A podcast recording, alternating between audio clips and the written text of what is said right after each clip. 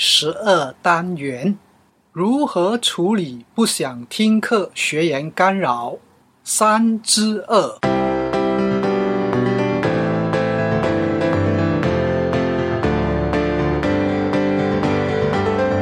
欢迎聆听演说探索家，这是一个专门谈论演说技巧平台。有勇技将透过多年讲台经历，与您共同探讨学习要领，让我们彼此分享，提升演说素养，创造条件，影响世界。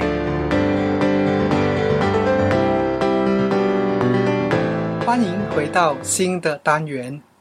上个单元我们谈了，当会场出现不想听课学员干扰时，三项不做的项目是否还有印象呢？那三项是属于处理干扰的第一阶段。接下来我们来探讨第二阶段。第二阶段要探讨的是三个可做部分。当会场出现不想听课学员干扰，第一个可做的部分是显化干扰。演说现场，若发现现场有听众看报纸、吃东西，与旁边的人聊天。在上个单元我们提到的第三点是不把焦点放在干扰者身上，以显示自己是近乎人情、宽宏大量。但若不想听课学员仍然不懂节制，甚至变本加厉，就要采取行动，否则其破坏性将蔓延全场。当您发觉干扰密度越来越大，记得上单元谈过，不要和干扰对抗。这时请采取以退为进策略。怎么做呢？请您把自己的声量刻意缩小，一旦说话声变小，相对的干扰声则变大。您也许会说，这样干扰不就更严重了吗？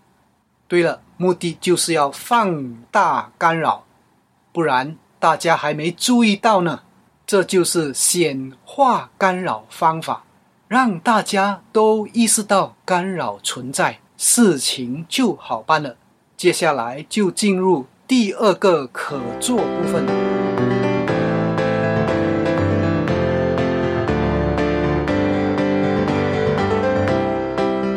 当会场出现不想听课学员干扰，第二个可做的部分是以静制动。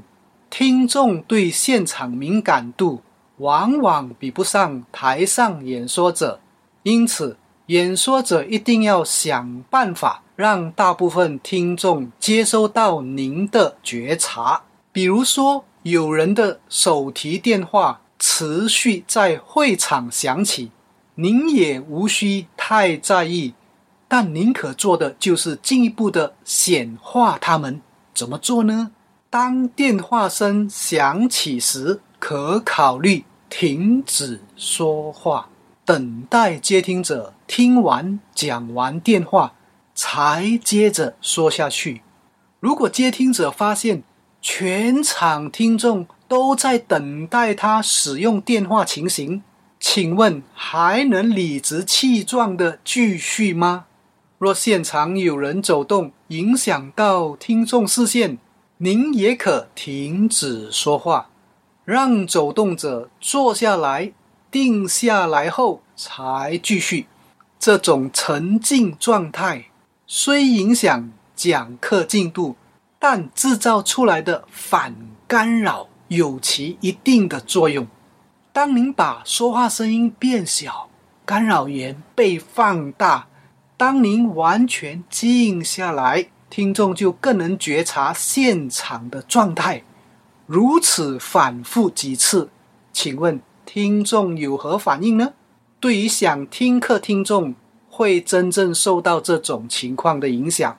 若不敢表示意见，也会显露不耐烦表情，甚至用眼光扫射干扰源，或私下发出不满的声音，比如说嘖嘖嘖。这时就可进入第三个可做部分。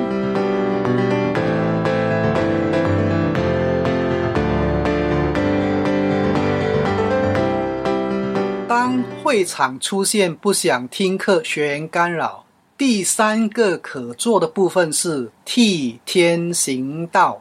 若听众还没到达不耐烦程度，请您保持平静，继续创造机会让大家发现干扰源。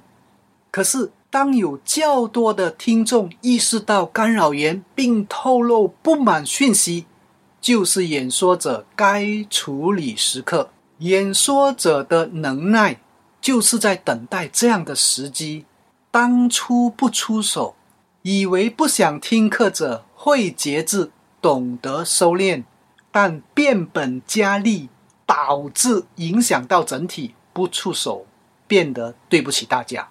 因此是时候替天行道。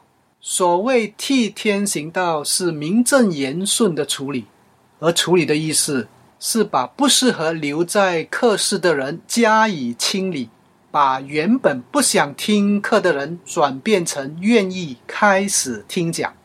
怎么做呢？下单元再来探讨。我们刚谈了当会场出现不想听课学员干扰时可做的三个项目，那就是显化干扰、以静制动以及替天行道。明白了以上，现在是否对处理干扰有更进一步的了解呢？若有疑问，欢迎与我联系。听完这个单元，请您分享、按 like 或者是按赞，或到我的网站去订阅。我的网站是 a l a n e i e w 点 com A L A N E I E W dot C O M dot com。